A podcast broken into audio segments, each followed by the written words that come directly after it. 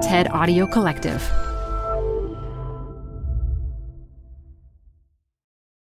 This episode is brought to you by Progressive. Most of you aren't just listening right now. You're driving, cleaning, and even exercising. But what if you could be saving money by switching to Progressive? Drivers who save by switching save nearly $750 on average, and auto customers qualify for an average of seven discounts. Multitask right now. Quote today at progressive.com. Progressive Casualty Insurance Company and Affiliates. National average 12 month savings of $744 by new customers surveyed who saved with Progressive between June 2022 and May 2023. Potential savings will vary. Discounts not available in all states and situations. Canva presents Unexplained Appearances. It was an ordinary workday until. That presentation appeared out of thin air. Also, it's eerily on brand. Wait, did that agenda just write itself? Words appear, making this unexplainable case. Unexplainable? It's Canva's AI tools. I can generate slides and words in seconds. Really? the real mystery is why I'm only learning this now. Canva.com, designed for work.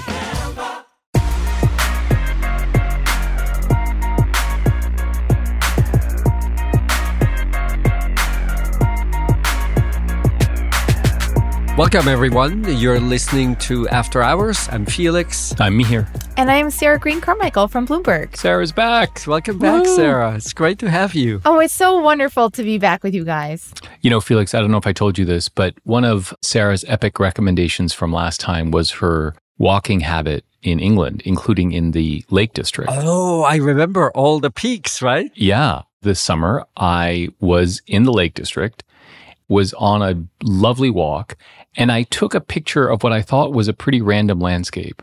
Okay. And I texted it to her, and she immediately identified No. exactly where I was. Very impressive, Sarah. That's one of my favorite games to play is what's that fell? Can you tell what the mountain is just from the picture? I was so delighted that you got to go there, Mihir. It was great and well worth your recommendation. Absolutely. It was fantastic. it was a really unusual peak, or just you recognize everything in the Lake District? Every peak is a special, unique mountain. They're like snowflakes. Each one's Oh, different. Yeah, right. I think I heard that before.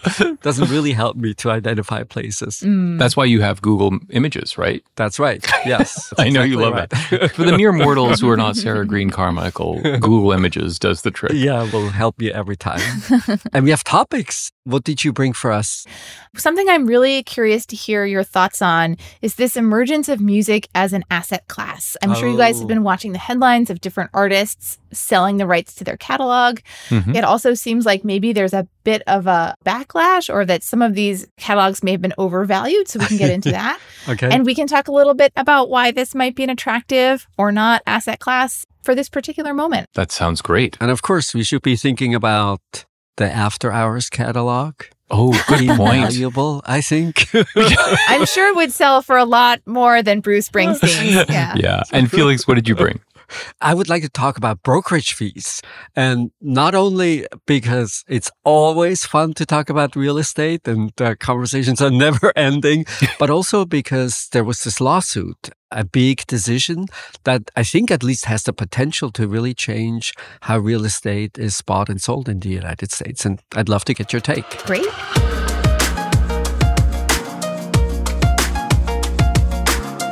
Okay, so before we get into music and Taylor Swift and Bruce Springsteen and all of that, let's talk about brokerage fees. Felix, give us a little bit of background here. What's so interesting to you about this? That was a very convincing promotion of the topic. but yes, I do think it's very interesting. So, as you might have seen last week, a federal jury awarded a huge award claiming essentially that the National Association of Realtors and some other large brokerages conspired to keep the fees for buying and selling real estate artificially high. Hmm. It's almost $2 billion in damages. And since it's an antitrust suit, it could potentially be tripled. So that award alone is eye popping.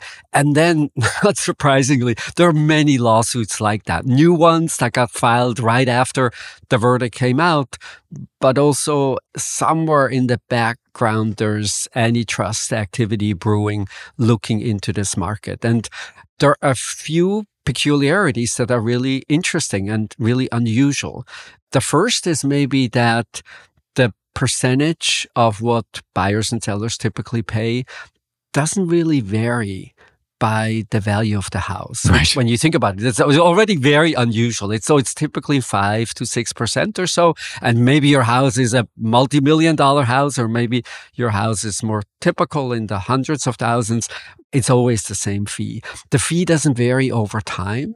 So hmm. right now, where the market is very tight, there's almost nothing to buy. You would think that that would have an influence, and that doesn't really happen. And then maybe most importantly, the fees in the US are just also high in international comparison. I think Hong Kong is maybe one of the least expensive markets that I've seen. It's less than 2%, but even in the UK, it's typically between 1 and 2%. Right. And so the question is, how does it actually work? And there's a couple of things that I think are really interesting. A first observation is that nominally on paper, it's the seller that pays the fee. And then the fee gets split between the seller's agent and the buyer's agent.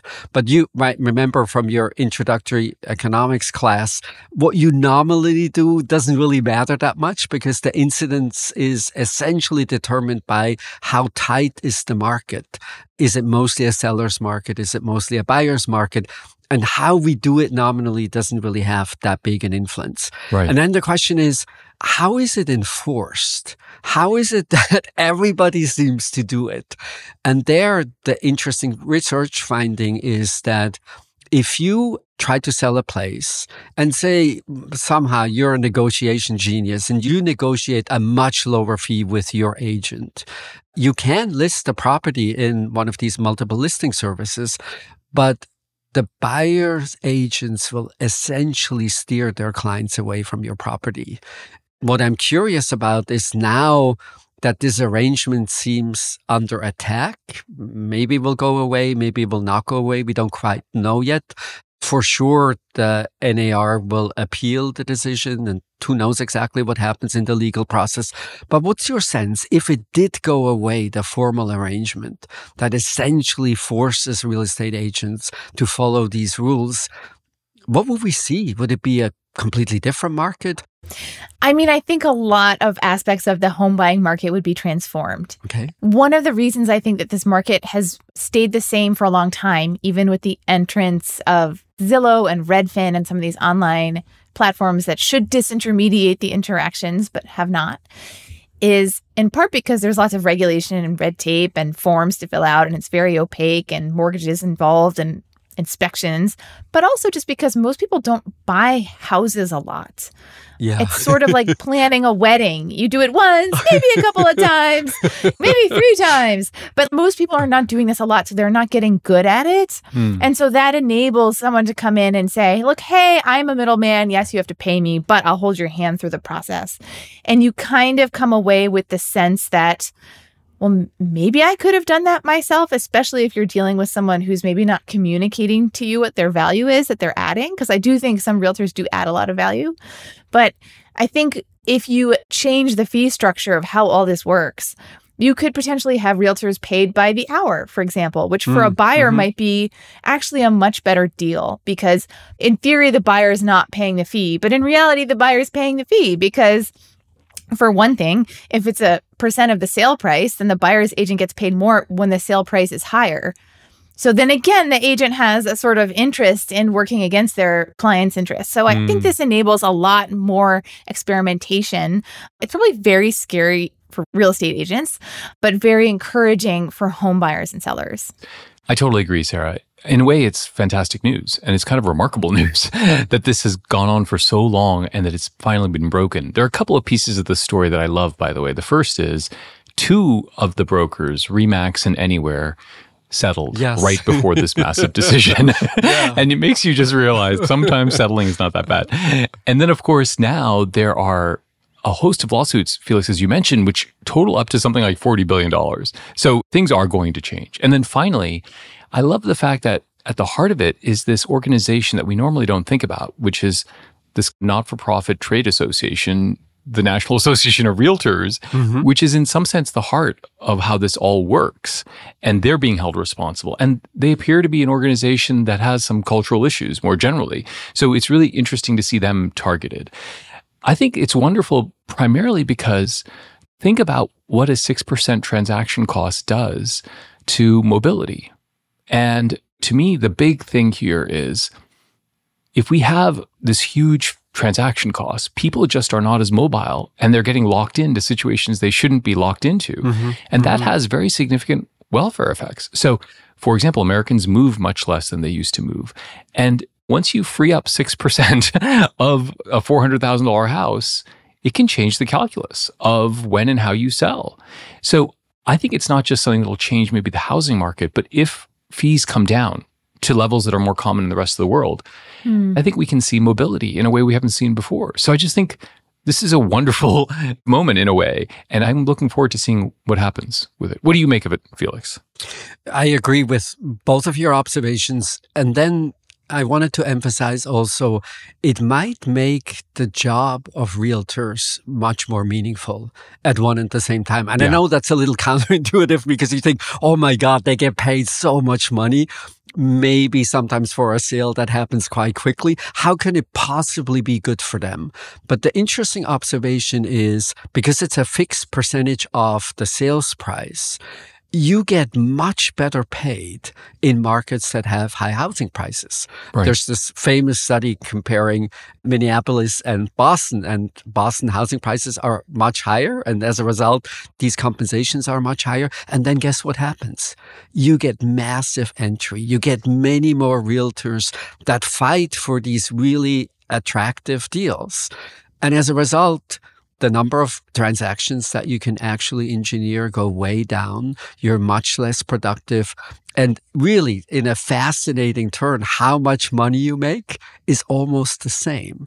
So it's one of these peculiar markets where there's almost a fixed pie that can be spread among few realtors, or it can be spread among many, many, many people, which typically happens in the high price markets. But it's really talented, smart people who could be doing something different Right. that in the end waste a lot of time, lured sometimes by what looks like an amazing job. And maybe HGTV is not helping to dissuade people from going into this industry. But generally speaking, in particular, if you enter in a high price market, it's actually a bad idea. We're wasting people's talent. We're wasting people's time. And so lower fees will be better in that sense as well. I think that's exactly right, Felix. And it's hard to appreciate that the misallocation of talent could be a big deal. And people think brokers are getting rich off these schemes. But if in fact entry is costless, as you point out, Felix, then the story is quite different. Mm-hmm. The other part of the story that I love, and I just want to give voice to a very, I think, unpopular opinion, which is it's interesting to see a lawsuit drive change. And I don't think we appreciate enough how lawsuits can actually effectuate change. So we think about technology as driving change. We think about corporations as driving change. But lawsuits and well-defined lawsuits will just change the world.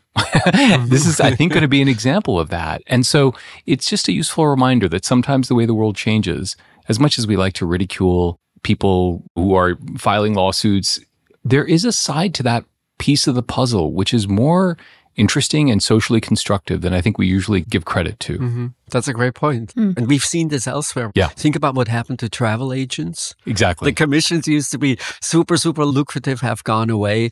Think about financial markets where commissions and transactions fees have really come down, which helped democratization of financial markets, trading in particular, with sometimes positive effects and sometimes effects that we worry about a little bit. But all in all, making intermediation not quite as attractive, not quite as monopolistic as it is in many of the markets that we worry about. Mostly good news for everyone involved. I think that's right. I think it'll be a difficult transition for a lot of people who've been working as realtors. yeah. And I think there's a little bit of a warning here for anyone who works as a kind of intermediator or agent or someone who works based on commission, because I think this really puts pressure on you to show the value that you do bring. Because I do think that these people can bring enormous value.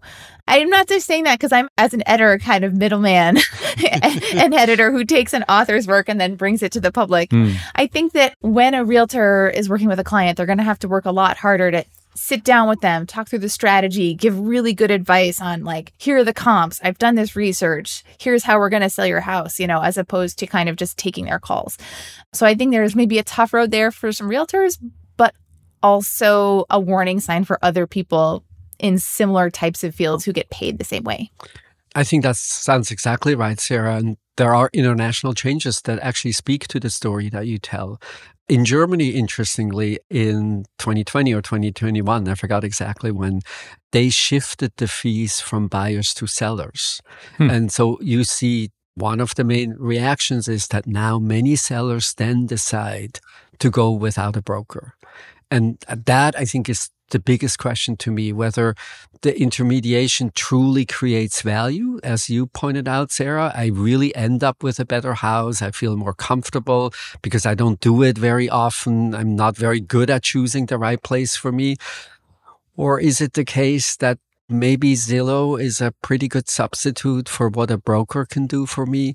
In which case, I think we would see the industry shrink quite dramatically. But mm. it's one of these good moments, I think, either way, because if there's true value creation, the profession will exist. It's also not the case that travel agents have completely disappeared. Right. Because some of these people do something that's really valuable, that's really great how much value is really created as a result of intermediation, I think is one of the big questions and one of the things that we will see very quickly if people go away from the traditional process and if we see that there's many more direct deals between buyers and sellers, or if in fact everybody's better off because you have an expert at your side. Mm. Well, I hope you guys will have me back on to talk about travel agents sometime because that's a fascinating story too. And especially if it involves going to the Lake District.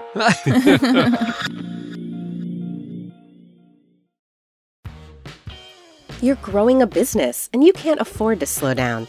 If anything, you could probably use a few more hours in the day. That's why the most successful growing businesses are working together in Slack.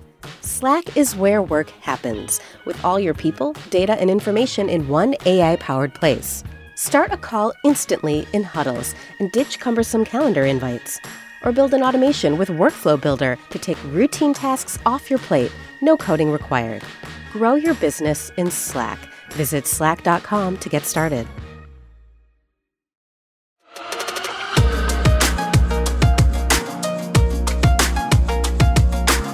Right, music and music as an asset class. Combining two of my favorite things like finance and music. Sarah, go. I'm so glad you guys were eager to talk about this because I'm quite curious to hear your thoughts here. So, recently, as I'm sure you've noticed, artists like Justin Timberlake, Bob Dylan, Katy Perry, Bruce Springsteen, Shakira have all sold the rights to their music to investment companies. And it makes sense to me why artists would do this. They get a massive, in some cases, lump sum of money, and they don't have to do the work of licensing their song out to advertisers, movie producers, apps, whoever wants to use it and buy the rights. But I'm a little bit confused as to why some of these deals are so massive and why these investment firms have been sort of rushing in to snap up these rights. So, maybe first, it's a good idea to talk a little bit about how the music industry typically works and how revenue is distributed. Because, in part, what is happening is interesting that it's sort of the neglected side of the industry that is at play here. So right. I'll make a specific example. Suppose I had written a really great song. I would then go to my publisher and I would say, Oh my God, I have this amazing song.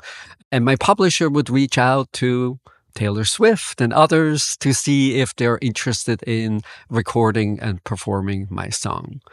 If you look at streaming revenue, which is now roughly 60% of the revenue in the industry, so that's a really big source of revenue. When you look at how that gets distributed, the publishing side gets almost nothing.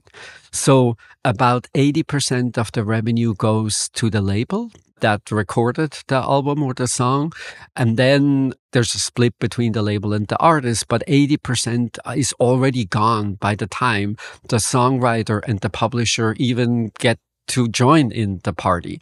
And then the publisher and the songwriter typically split it half half. That is, out of a dollar, if I wrote that song, I can expect about 10 cents or so. So these deals happen on that side, on the publishing side of the industry that traditionally has gotten much less revenue. Mm. And so our first interesting question to think about is, is there that much value created? Is that really we have underexploited opportunities? Or is there something else going on in the industry that now says, well, maybe the companies that used to act as publishers in the interests of songwriters, maybe they didn't do such a great job and there's lots of novel and interesting ways of doing it. Right. Well, I'm going to unsurprisingly maybe take a tax and finance angle on this.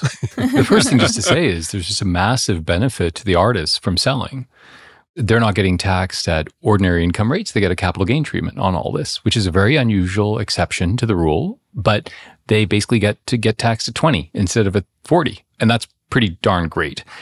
The other piece of it, I think, is part of the is the industry story, Felix, but it's really a finance story in part two. So this all happens during a period where interest rates are low and you have lots of folks looking for yield. Mm-hmm. And that has been the defining characteristic of the last seven years or more. And so when everybody's looking for yield, you start to look to different kinds of assets that maybe have steady streams where you can actually generate income.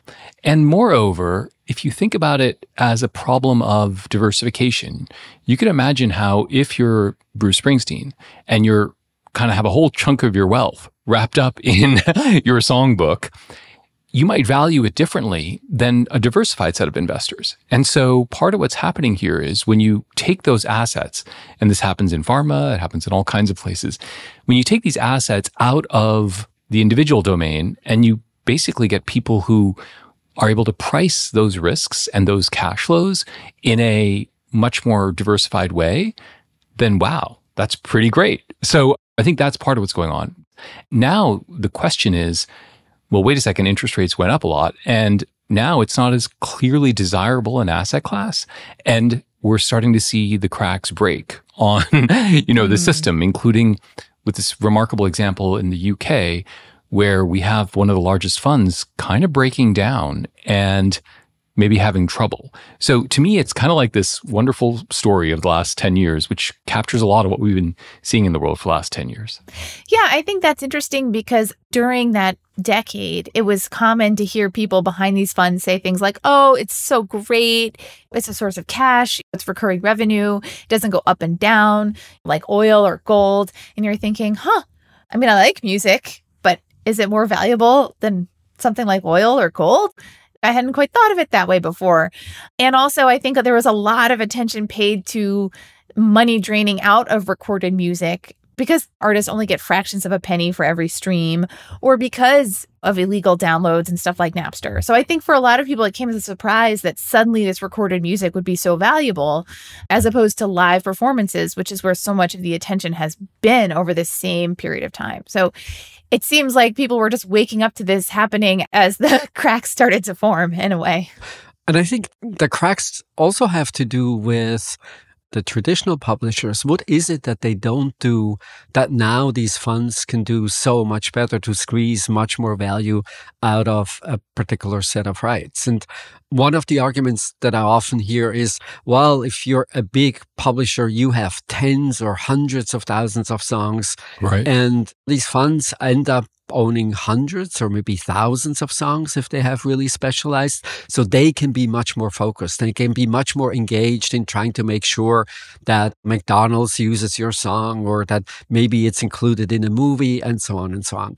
That argument, frankly, I find a little hard to believe because of course the traditional publishers, they also know that most songs have no value most of the time and they have the right incentives to focus on the few that have potential. Mm-hmm. One way to think about the gains is for the super famous artists that traditionally have now owned a lot of their catalog. Maybe there the publishing function wasn't performed that well, and so the funds step in and they do a more reasonable job. But for the average artist, where there is a publisher that actually gets roughly half of that revenue on the publishing side, it's a little hard to know why these funds should be so much more successful. Well, let me give you a hypothesis. Okay. that I'm coming up with on the fly, and you can knock it down. Yeah. Which is the firms that have been particularly active, KKR and Blackstone and others. Is there a sense in which they could exercise some power by pooling artists against the streamers? So if you think that this is somehow, Felix, about bargaining power relative to the streamers. So, Felix, in your little case where you designed that song for Taylor, mm-hmm, mm-hmm. which was a lovely story, I wish it was true. that problem gets solved because we have this collective agent now who's going to be a very hard nosed bargaining agent and who has all the right incentives and can push up against Spotify. I don't know. Does that resonate with you as a feasible story?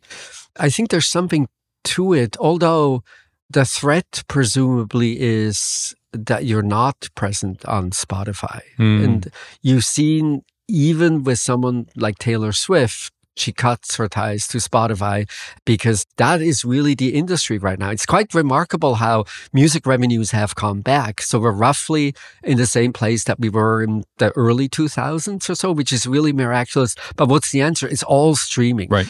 No other part of the industry has really grown dramatically. And so in that relationship, it's quite difficult for me to see how you might put a lot of pressure on Spotify. I could maybe see that at the margins you can get some better terms, but in particular with the older pieces in the catalog, right? So when Justin Bieber, Neil Young. Yeah. Those are not the songs of today where you think, oh my God, I go on Spotify and I don't even hear the Billboard number one. Those are the evergreens that get traded and that get sold.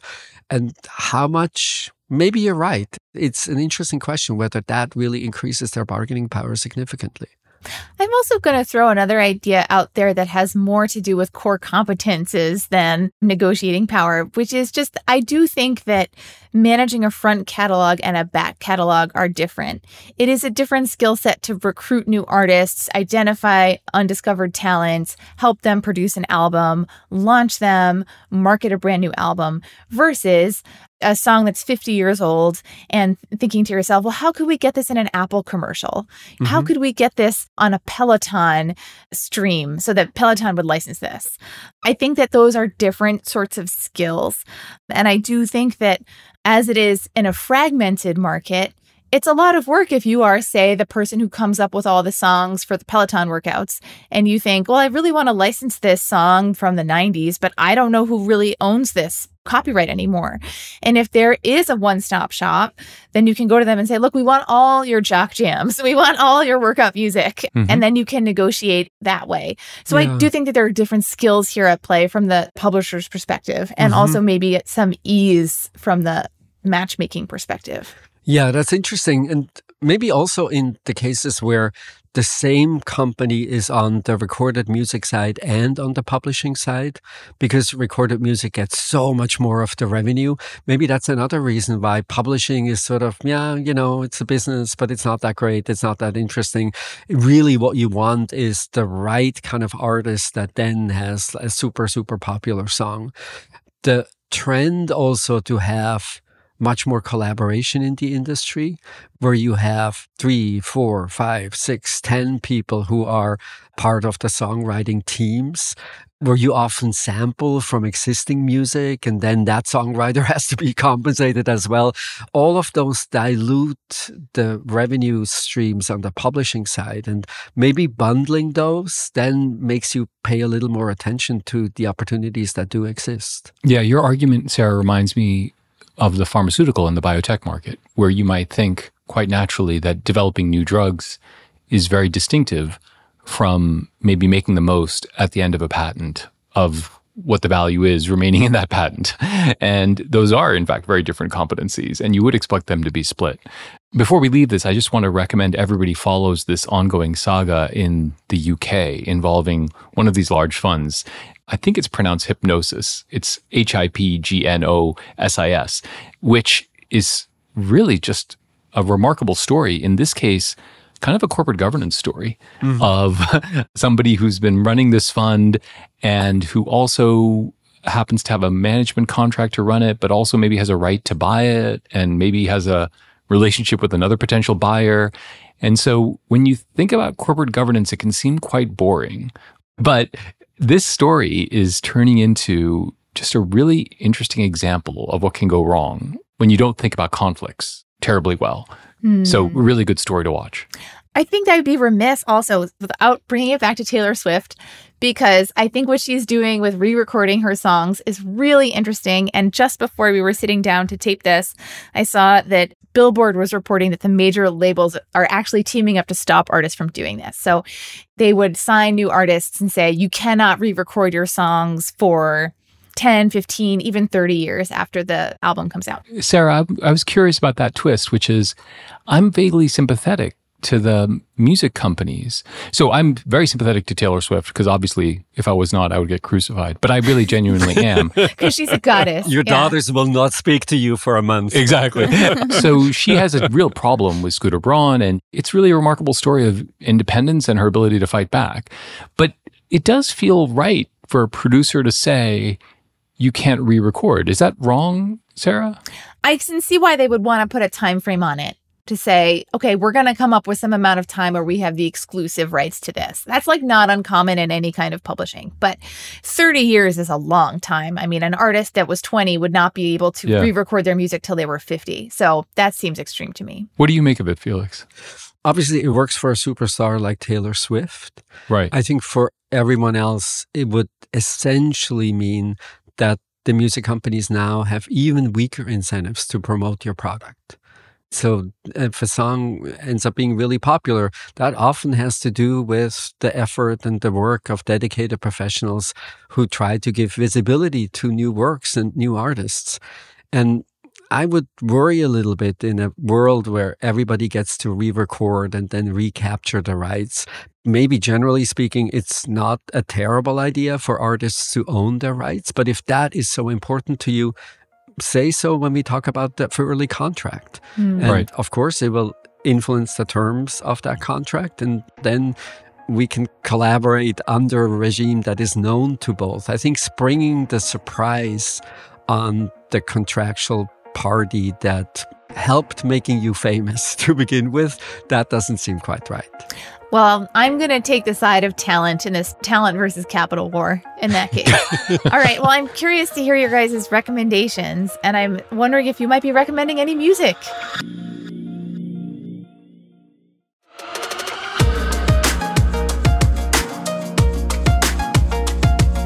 Well, Mihir. Why don't we start with you? So I was going to recommend this anyway, but I just want to take credit for bridging our two topics housing and music and rights. You're like an artist. You claim credit before we even know. exactly. And I do want royalties for this idea. So I have finally got to see the re release of Stop Making Sense, oh. which is the Talking Heads concert movie and one of my favorite bands ever. But the movie by Jonathan Demme has been re released by A24, which, by the way, I think is the most interesting media company in the world right now. Hmm. I've previously recommended Minari and Beef. And now stop making sense. They're just doing great work. But I saw it in a theater and it was just so special. Now I know everyone else is going to a different concert movie this season, but I am going to recommend Stop Making Sense by Talking Heads and Jonathan Demme as the greatest concert movie ever, even if you don't like the Talking Heads. Go try to see it in a theater. They've remastered the music and it was an occasion for the band, which has been kind of not getting along to actually come back together, which was hmm. also just a wonderful yeah. thing to see. Yeah. So what's the link to brokerage fees? Everyone's coming to my house and burning down the house. Oh. Oh my God. I thought you were familiar with the catalog. What do you have for us, Sarah? I have something a bit different. And actually, it's a testament to how much you guys have changed how I think about these things. That all summer, as I was binge reading this book series, I kept thinking, I really hope they have me back on After Hours because I want to recommend this so badly. so, my recommendation is a series of books written by Amy Stewart. They're historical novels, they're set in pre World War One New Jersey when it was rapidly expanding, changing. Horse drawn carriages were switching over to cars. There was a huge amount of manufacturing, and it focuses on these three sisters, one of whom becomes involved with law enforcement as an enforcer, one of whom is a sort of singer and vaudeville entertainer, and the other one about whom less is known, but they sort of build up her character in an amusing way in the book series. Mm. The first book in the series is called Girl Waits with Gun. I read it not knowing that it was historical fiction. I thought it was just fiction, fiction, and I thought at the end of it, wow, what a remarkable and inventive and amazing story. And then I read the epilogue and I was like, oh my God, it's based on real people. It's actually, so yeah, yeah. it was entertaining. It was moving, but not upsetting or sad. If you're sort of avoiding those sorts of books, parts of it were very funny and I just can't recommend it enough. Wow. There's like seven or eight books in the series. I'm really hoping there's going to be more. I'm just taking a look at it here. It looks fantastic. That's great. Wonderful. It's all the more rewarding when you read a very entertaining story and then you find out it's really grounded in reality somehow it makes it even more wondrous yes. than it was the first time you thought about it. Yes. And Felix, what do you have? I'm taking us back to a part of reality that is a little less comfortable. So I had recommended the Ezra Klein podcast before, but I want to especially recommend an episode where he's talking about what is happening in the Middle East. And it's recorded right after the Hamas massacre happened.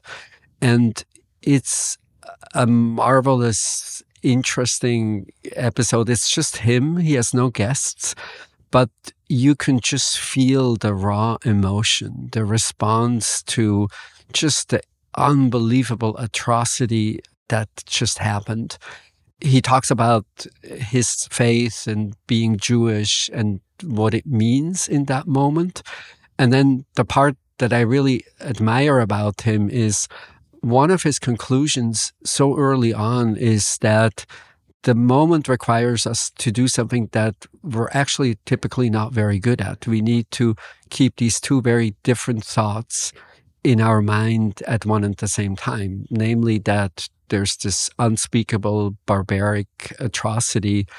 And then there is the broader context that lets us ask, what's a good response? What can you do? What should you do in the case of this awful terrorism?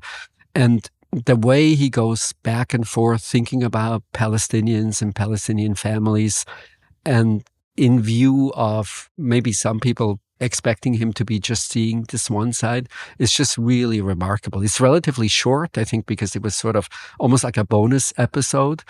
But if you want to hear someone just honestly struggle with what it means and what one could do and how one could make the situation better. It's a really fabulous episode. Israel is giving Hamas what it wants, is what it's called. It was aired on October 18.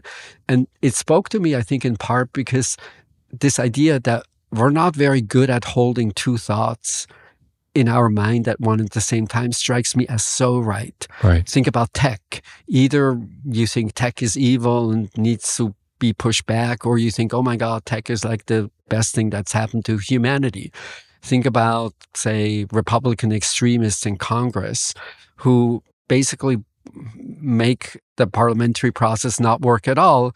And then they have ideas around the budget uh, going back to regular rule which are exactly right. And that's just very difficult for us to do, to think two really opposing things about a particular issue or a particular topic at one and the same time. And so if you have a chance to listen to it, I think it's really wonderful. That sounds great. Yeah, thanks, Felix. And so we're out of time. This was it for tonight. Thank you everyone for listening. This was After Hours from the TED Audio Collective.